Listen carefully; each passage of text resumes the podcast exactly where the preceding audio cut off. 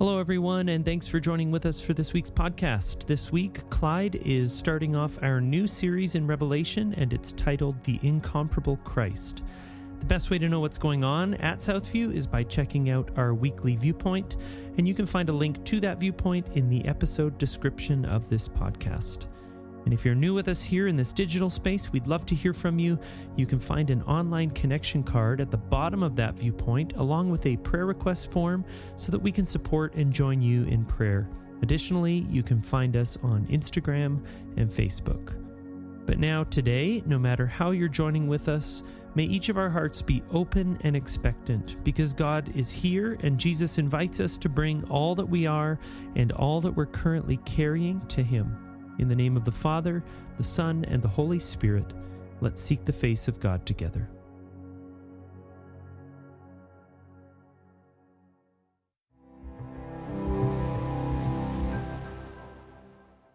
Hello, friends. So glad we can be joined together to worship and receive from our King uh, as we're gathered here and gathered online as well. So good to be together. And we're going to be coming God's Word and let it lead us to receive from Christ in the meal of communion. And today we are beginning a new teaching series in our continued study of the book of Revelation, which again was given to us to reveal, to unveil to us Jesus so that we might understand more fully who he is. Because almost everybody today has something to say about Jesus. And the perspectives about him, not surprisingly, can be quite divergent.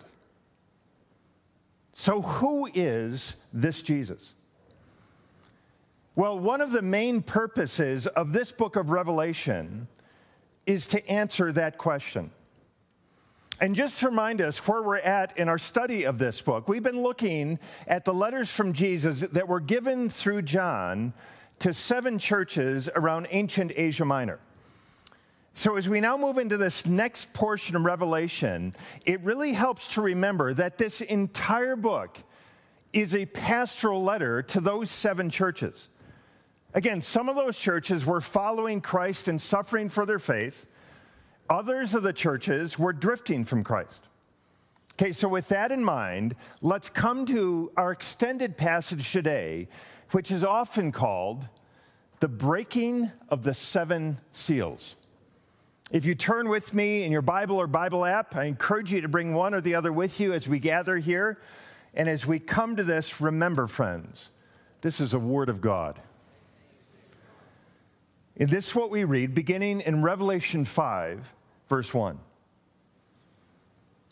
And then I saw on the right hand of him who was seated on the throne a scroll written within and on the back, sealed with seven seals.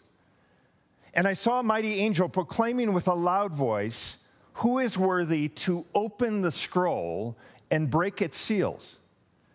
And no one in heaven or on earth or under the earth was able to open the scroll and look into it.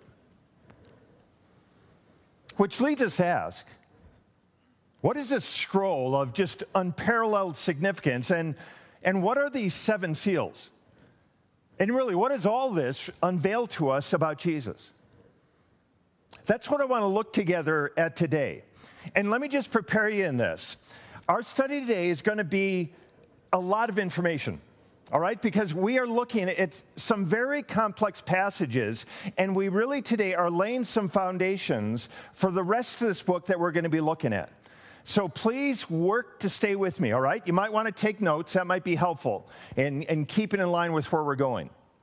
Now, just so you have a, a picture in your mind as we're reading this, again, we know that in John's day, most long correspondence, like with biblical writings, would have been written on some kind of scroll. And the scroll really was typically kind of a long sheet of parchment that was rolled up, something like paper towels are in our day, once the writing was complete. So, to read the message from the scroll, the document, it had to be unrolled in some sense. And these scrolls, though, they were typically closed with a wax seal. Or if it was even a more significant document, it would be numerous wax seals. It would be placed on the main sections of the scroll. And, and with that wax seal really identifying the ownership of the scroll. So no one could read the document until these hardened wax seals were broken in this. Now, we do know that one of the documents of that ancient day that was sealed in this kind of way was a will, will rather, a final testament, really. So we could say that what we have in the scroll that John sees here could be described as a revelation of God's will. And what is going to be unveiled in the breaking of these seven seals are the judgments of God. As each seal is broken, a new judgment is unleashed on earth. And, and be sure to catch this, though. The, the existence of this sealed scroll really is kind of John's way of saying that everything that has and does and will take place in this world has meaning and purpose. Even though God doesn't cause all things to happen, He causes all things to work together for His good. Because the God of creation is sovereign and He has an eternal plan in all of it. Okay, so when John first has his vision of this scroll and its seals, he responds by weeping. And it's because there's no one to break the seals and open the scroll. So there was no one who could unveil what God's purposes and plans were, no one who could explain what was going on. But among this great throng that he sees, the one who stands there, John hears, is the Lion of Judah. And it is said that the Lion of Judah can open the scroll. But then he hears that, but then he sees that lion who stands there, and he stands there as a lamb. He's standing as one who had been slain. Now, as we're going to see in the rest of Revelation, that lion who is the slain lamb, it's Jesus. And there's then, in the remainder of chapter 5 here, this celebration. It's really an explosion of worship in heaven because the Lamb who can open the scroll is worthy of all our praise and glory. Okay, and then flowing out of that worship, we read this beginning in chapter 6, verse 1. Now I watched when the Lamb opened one of the seven seals, and I heard one of the four living creatures say with a voice like thunder, come. Let's just stop there. You know, as we move into chapter six, and really these following chapters of Revelation we're going to be looking at, it is precisely here in the book of Revelation that things begin to get what could be considered confusing. Because we here move into the part of Revelation that's often described as apocalyptic writing. Now, we've talked about apocalyptic writings a bit as we begin this book, which, again, in the original Greek, this book is literally called the Apocalypse to John. So let's just do a quick review of all this. And be reminded that when we hear the word apocalypse or apocalyptic, the images that tend to come to our mind are ones of destruction, of devastation, of chaos, of darkness, evil. In general, it's scary stuff that comes to our mind, stuff that's not good. But the word apocalypse in Scripture, it doesn't mean that. It means to reveal, we saw. It means to unveil. So, the opening words of this book in some English translations are Revelation 1 1, the apocalypse, the revealing, the unveiling of Jesus Christ. So, this entire book, including the section we're moving into, it is intended, remember this, it is intended above all to unveil, to reveal to us Jesus and his purposes. Okay, so what does it mean to say that the rest of Revelation here is apocalyptic literature? Well, apocalyptic writing, it was really a common form or style in that ancient day. And it wasn't just in scriptural writings that it was used. In apocalyptic literature, you can find some even online and read some non biblical apocalyptic writings from that ancient day. But it, you'll see that it uses vivid, at times kind of wild images and language to communicate some kind of significant message of hope and coming victory for those who are enduring, enduring suffering and persecution. Okay, now in the Bible, we see examples of this kind of writing in some of the prophetic books, especially in Daniel 7 to 12. And we also see some shorter portions of the New Testament writings that could be deemed as apocalyptic. Now, the fact that the latter part of Revelation is apocalyptic literature, it doesn't mean at all that it's not true. Not at all. It just means, though, and we need to remember this, that we need to interpret it then differently than we would other kinds of biblical writings, such as the Bible's historical narratives. We understand, interpret those one way. Or what about the letters, like Paul wrote, or the law, or wisdom literature? Each of them we interpret a bit differently. Which leads to the question so, why do people come up with such different interpretations of this book of Revelation. You notice that? And understand that's been the case for centuries. And, and really, there are primarily four historical views of Revelation. There are really kind of four ways of understanding or interpreting this book and the images and events described in it. And I want to share these so that we can understand why Christ followers can come to very different perspectives on this book, even though they all point to Scripture. Even though, very likely, they all come with authentic faith. Now, this might feel a bit technical. I really think it will help, though. And understand there can be variations of these four views, but these are generally the main four views that we're going to look at together. Now, a first view we could call the preterist view the preterist view. Now, that word or that name is based on the Latin word praeter, which means past. Okay, simply put.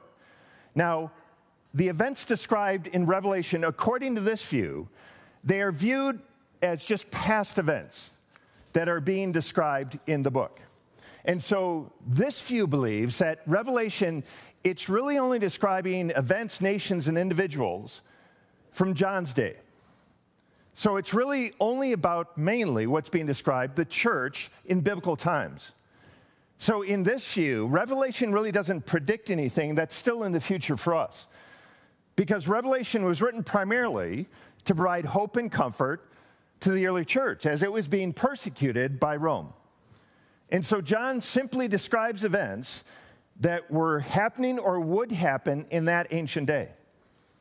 Like, just for an example of this, that term, the abomination that brings desolation, that, that's a term that's used in the book of Daniel, chapter 9. Jesus refers to it in Matthew 24. Apparently, as we're going to see, it's referred to in Revelation 13.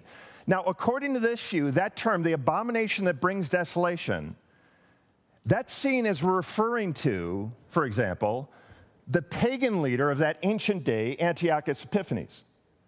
And what came to be the destruction of the temple in Jerusalem in 70 AD. But John here is then just using symbols and imagery to describe those ancient events. All right? Okay, now there's a second view, and this is a historicist view. So, this view would say that the events described in Revelation are unfolding. So, for example, this view means interprets Revelation as really a symbolic description of church history.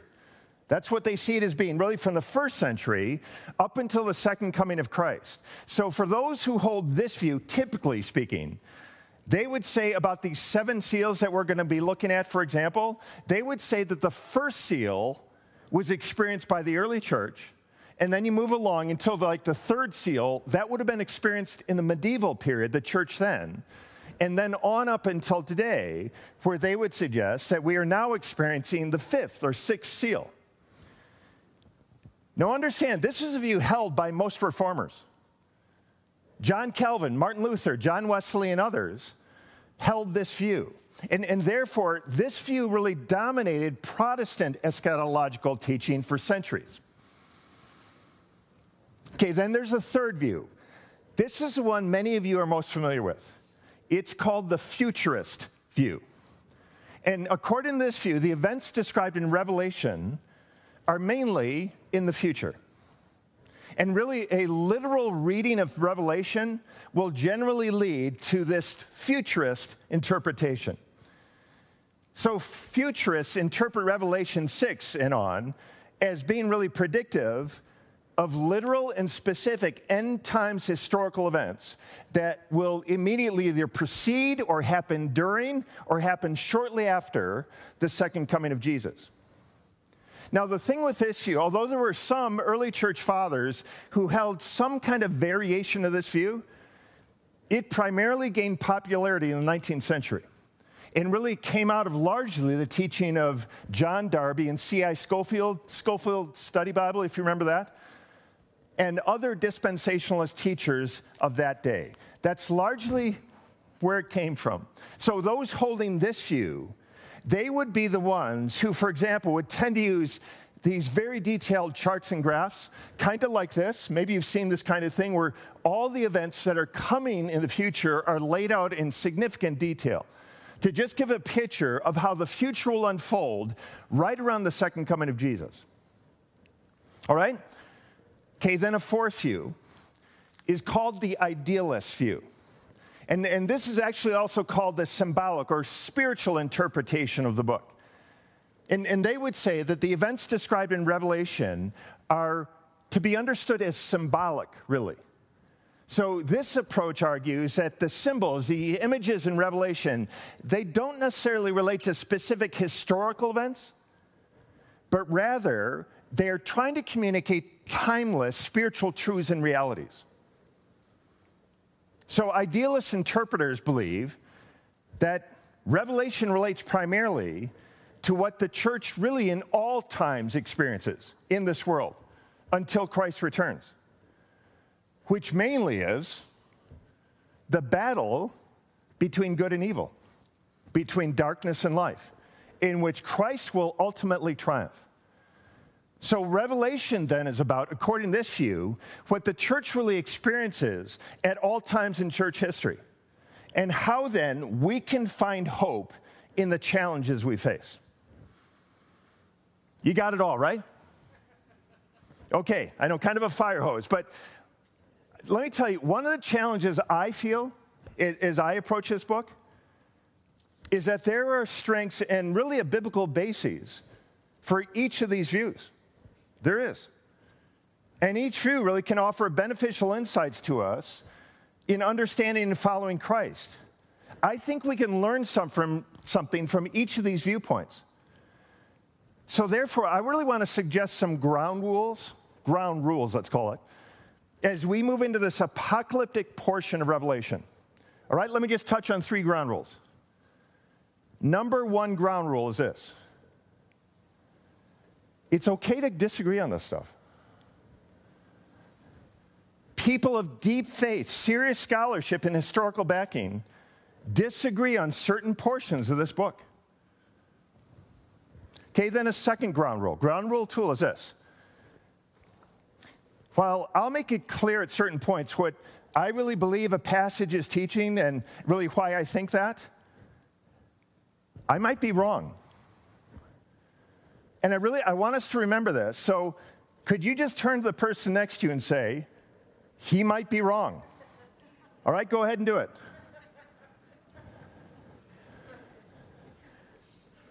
Little too much enthusiasm on that one. I think you've been waiting for that opportunity, haven't you? But, but let me tell you why we should keep that in mind. There are elements of each of these four views, again, that I find compelling and helpful, in all of which can be supported by different scriptures. But I also find personally that each one of these four views has holes in them. And because that's true, I want you to turn again to the person next to you and say this I might be wrong about this. All right, go and do it. That was a lot harder to say, wasn't it? Okay, now ground rule three is just this. Over these issues, we will not divide.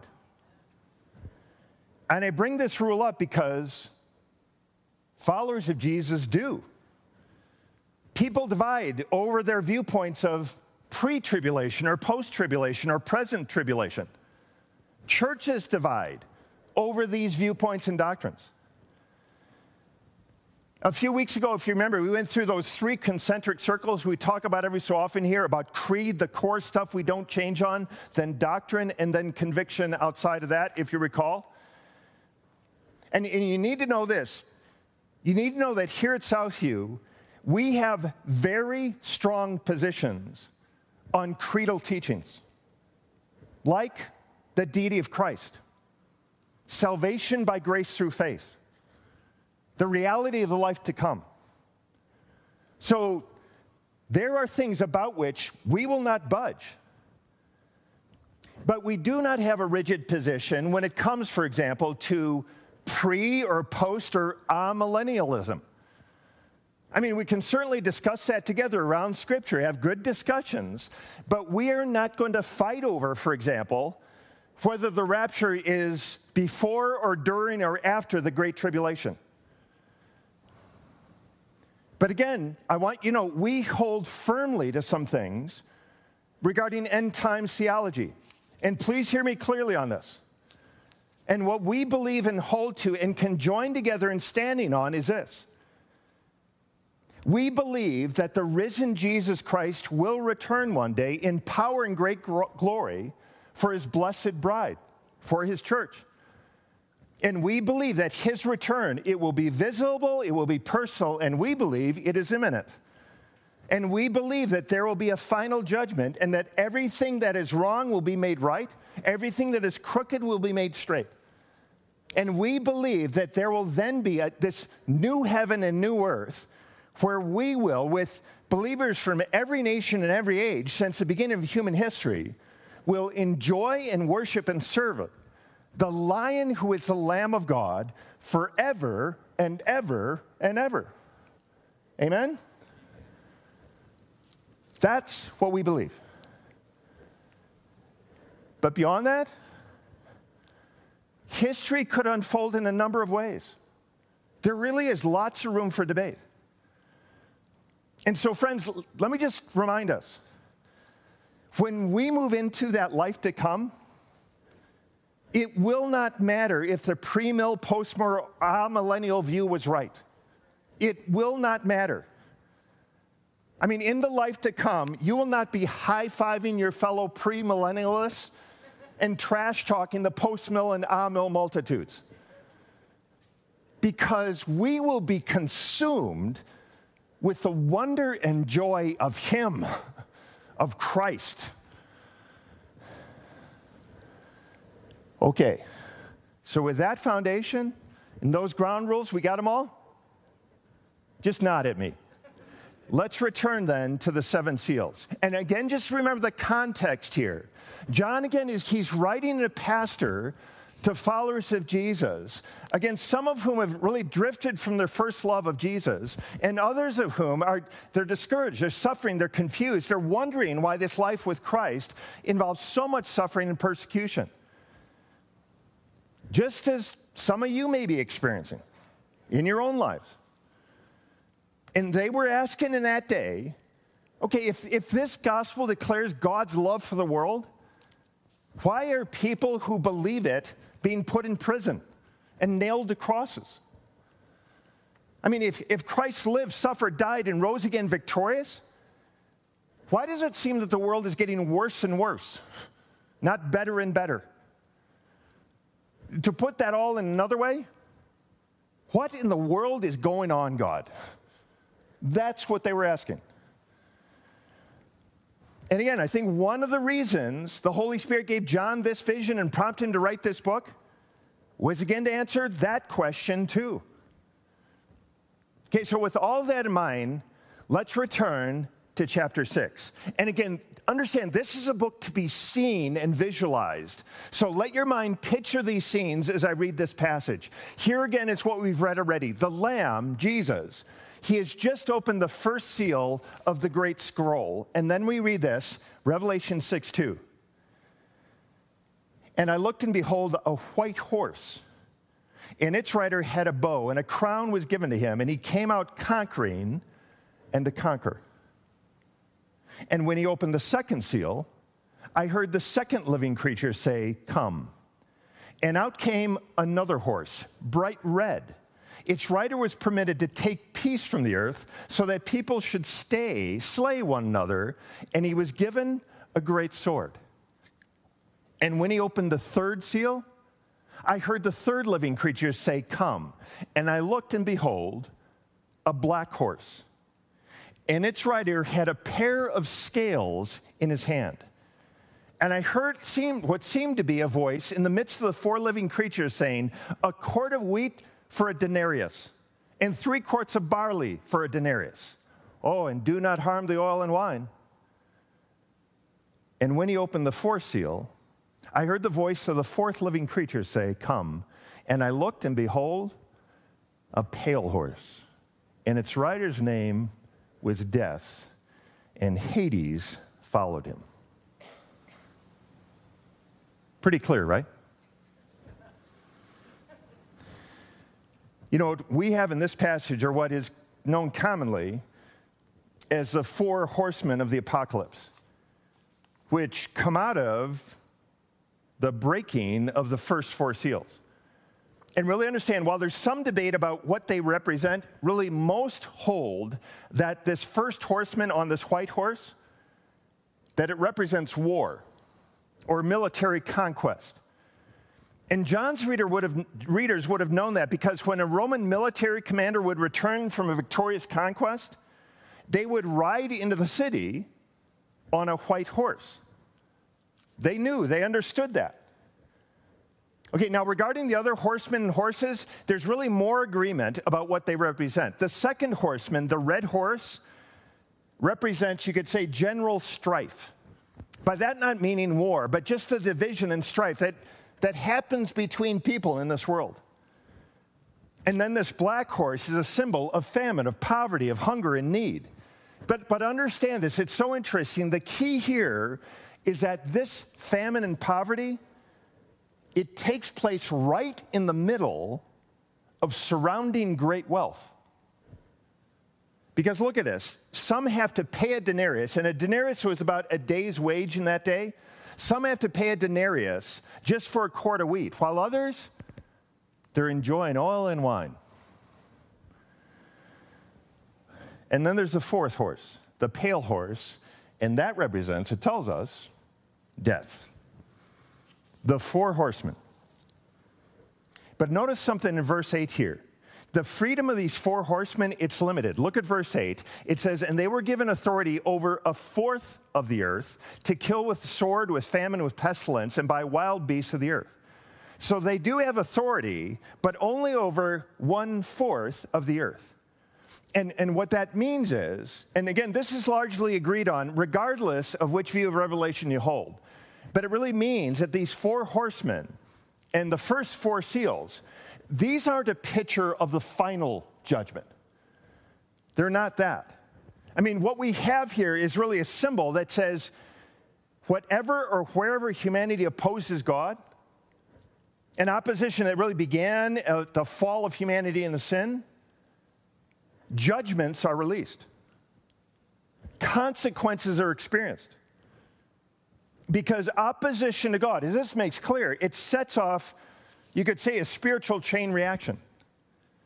So, human history then is a record of these four horsemen riding roughshod on the earth. And we know this they've been riding since humanity's fall into sin. So, are they a picture of what was happening in the early church of John? Yes. Are they a picture of what we experience in our lifetime? Yes, they are. Are they a picture of what is coming in the future? Yes. These four horsemen are riding and will ride until Christ returns. And they ride between nations. You know, history is filled with a record of what these four riders bring. Even today, you read the news of Ukraine, of Afghanistan, Ethiopia, Myanmar, Sudan, and the list goes on of nations where war, terrorism, and brutal conquest are taking place. But know this as well they don't just ride in faraway places. They ride too in high rise office buildings where decisions are made to ruin people's lives for money, status, or power. They ride every time a little child gets caught in the crossfire of a drive by shooting. And really, whether you recognize it or not, we heard their thundering hooves again this week as Vladimir Putin brought increased destruction and death to Ukraine. But again, don't be deceived. They ride in the suburbs where lawns are manicured, where the paint is fresh, where husbands and wives are, are torn apart by strife, where hearts are broken, where dreams are dashed, and, and wounded children are left wounded and afraid and alone in the wake of it all.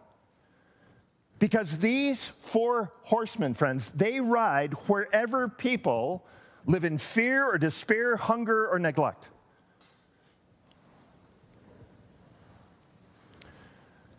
And one of the struggles for those who worship the Lamb is that these four horsemen seem at times to be riding roughshod on the church as well. And not just in a general sense, like when the rain falls on the just and the unjust, but somehow there's something landing on the church that's even worse than that.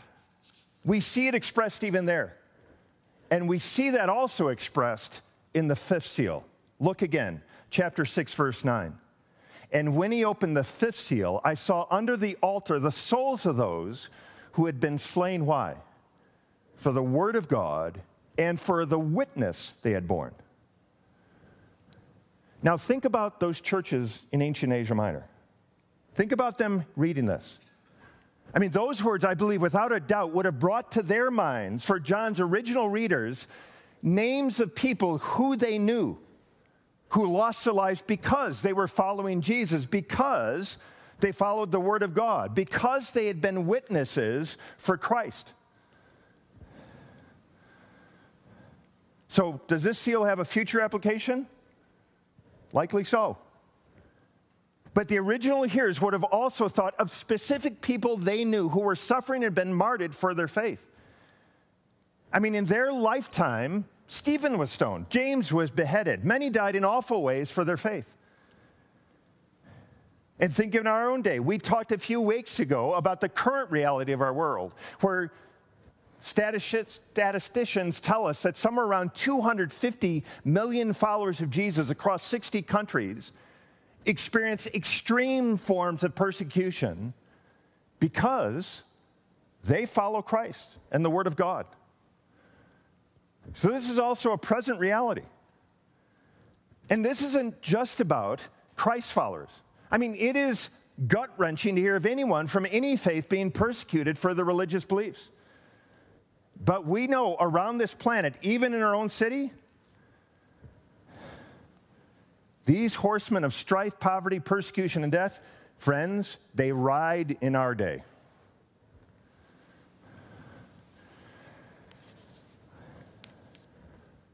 And so the question on the hearts and minds of those who experience this kind of suffering, I think it's a question asked in verse 10 here.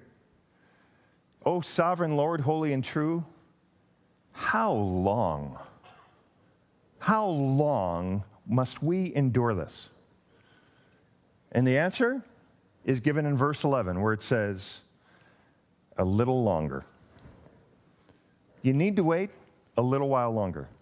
Relief, know this. Deliverance, it's coming, but not yet fully. Even as described in the sixth seal, where we read this, verse 12. And when he opened the sixth seal, I looked, and behold, there was a great earthquake, and the sun became black as sackcloth, the full moon became like blood, and the stars of the sky fell to the earth. As a fig tree sheds its winter fruit when shaken by a gale. And then the sky just vanished like a scroll that is being rolled up, and every mountain and island was removed from its place. And everyone, whether they were kings or slaves, verse 15, hid themselves in caves and among the rocks of the mountains. So we read that and you ask the question okay, so is that to be understood literally? Probably not. I mean, in part because these images that are described here, they are fairly common ones in Scripture, actually. They are used often to speak of just shocking, shattering events and of coming judgment. And, and then we think of this also. If the stars were literally, the stars were literally falling to the earth, who would have time and why would you bother to hide in caves? But we know this. These are the parts of Revelation that prompt people to say, I think I'm going to read a different Bible book. Because we read this and we might be asking the question that's expressed right there in verse 17 For the great day of their wrath has come, and who can stand? Who can endure this? Because you read through these seven seals, and we're going to look at the seventh seal next week, and you read of these judgments, and it can clearly feel kind of dark, perhaps depressing, possibly discouraging. And so we too ask, even in our day, who in the world can stand? What hope is there? How do you endure all of this as judgment comes? Which is a critical question. And it is a personal question. Revelation 7 tells us that it is those who have been sealed who will be able, through all these calamities and judgments, to stand. Look, it's the angel of God who says this in verse 3 of chapter 7. We have sealed the servants of our God on their foreheads. So the ones who are sealed, they are the ones who are able to stand. Which, what does that mean again? I mean, is it literally a seal on your forehead? We think often of the seal of the beast, the Antichrist. We talk often of that. We don't talk as much about the seal of God on us. So, is this a literal seal you will get on your forehead, or could it be that this is a picture of some greater spiritual reality? Well, we remember that the Apostle Paul uses very similar imagery and language when he says this in Ephesians 1:13. In Jesus, you also, when you heard the word of truth, the gospel of your salvation, and believed in him, you were what? Sealed. How? With the promised Holy Spirit, who is the guarantee of our inheritance. Because our hope for this life and for all eternity it is found only in the Lamb. It is only found by believing in and submitting to the name and person of Jesus, and thereby, through faith in Him, as Paul says, being sealed with and indwelt by the Holy Spirit. So let me encourage you and ask you today so, do you need hope? Do you need assurance? I mean, do you want true life now and for eternity? You find it in him. You will find it in the Lamb who is slain. So before we receive from him in this meal of communion, can I give you a moment to respond to him? Will you just bow your heads with me? And I want to just invite you to call out to Jesus even right now. Maybe, maybe it's thanksgiving in silent prayer you want to express to him. Maybe it's confession. Maybe it's repentance or some supplication you want to lift to him.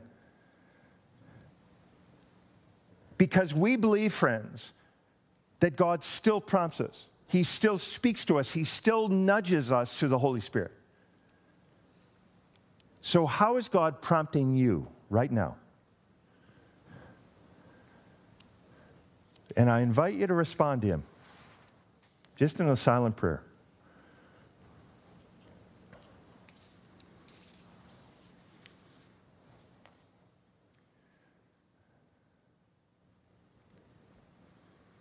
And oh, Father, we do cry out to you with those two prayers we see in this book.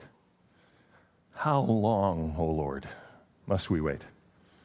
And who can stand in this? And how we thank you for the gift you have given us of deliverance, hope, assurance, eternity in Him, in Jesus. And Father, I pray, even now as we come to receive this meal from him, Father, we come with thanksgiving that as we break this bread together, we remember his body broken for us, not in a symbolic way, but literally in history. We thank you as we lift this cup, we remember his blood truly being poured out for us, that we might have hope and assurance. So we come to this now and pray, Father, by your grace, through your Spirit, would you cause this bread and cup to be spiritual food for us? We receive it in his name. And all God's people say, Amen. So, friends, I invite you to receive from Christ as your heart is for him. If you take out that cup and just tear back that top portion, to hold on to the piece of bread.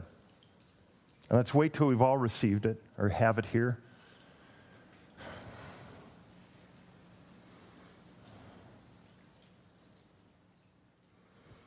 And again, who is our hope, our assurance in the day of poverty or strife, of conquest, division? Our hope is in Him because the body of Christ was broken for you. Take and receive from Him.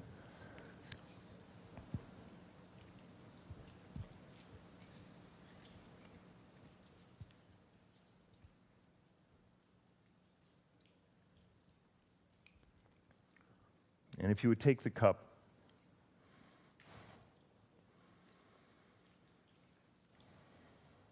we come to this cup wanting to receive from him, but also wanting to remember of the day and the time to come when we will receive and take this with him again in the life to come. And we have that hope because the blood of Christ was poured out for you. You drink and receive.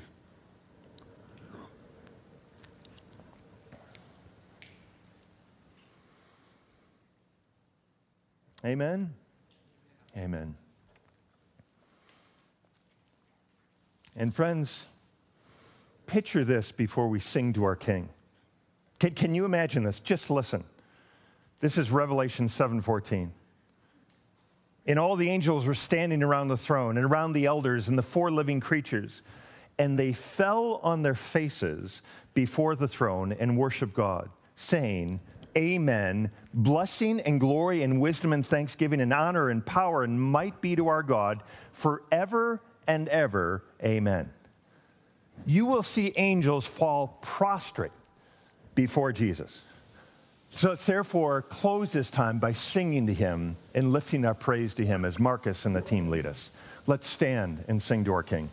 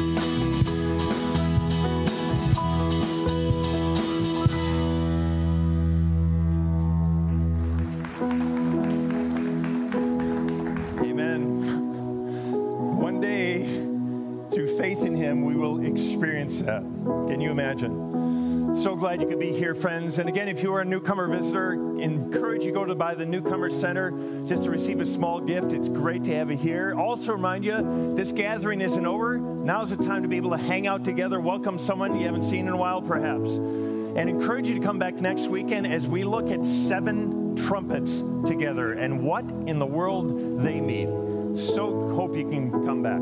But as you walk into whatever this week is going to hold for you, now may the God of hope fill you with all joy and peace in believing, so that by the power of his Holy Spirit this week, you may abound in hope. In the name of the Father, and the Son, and the Holy Spirit. Amen? Let's walk in that grace. Amen.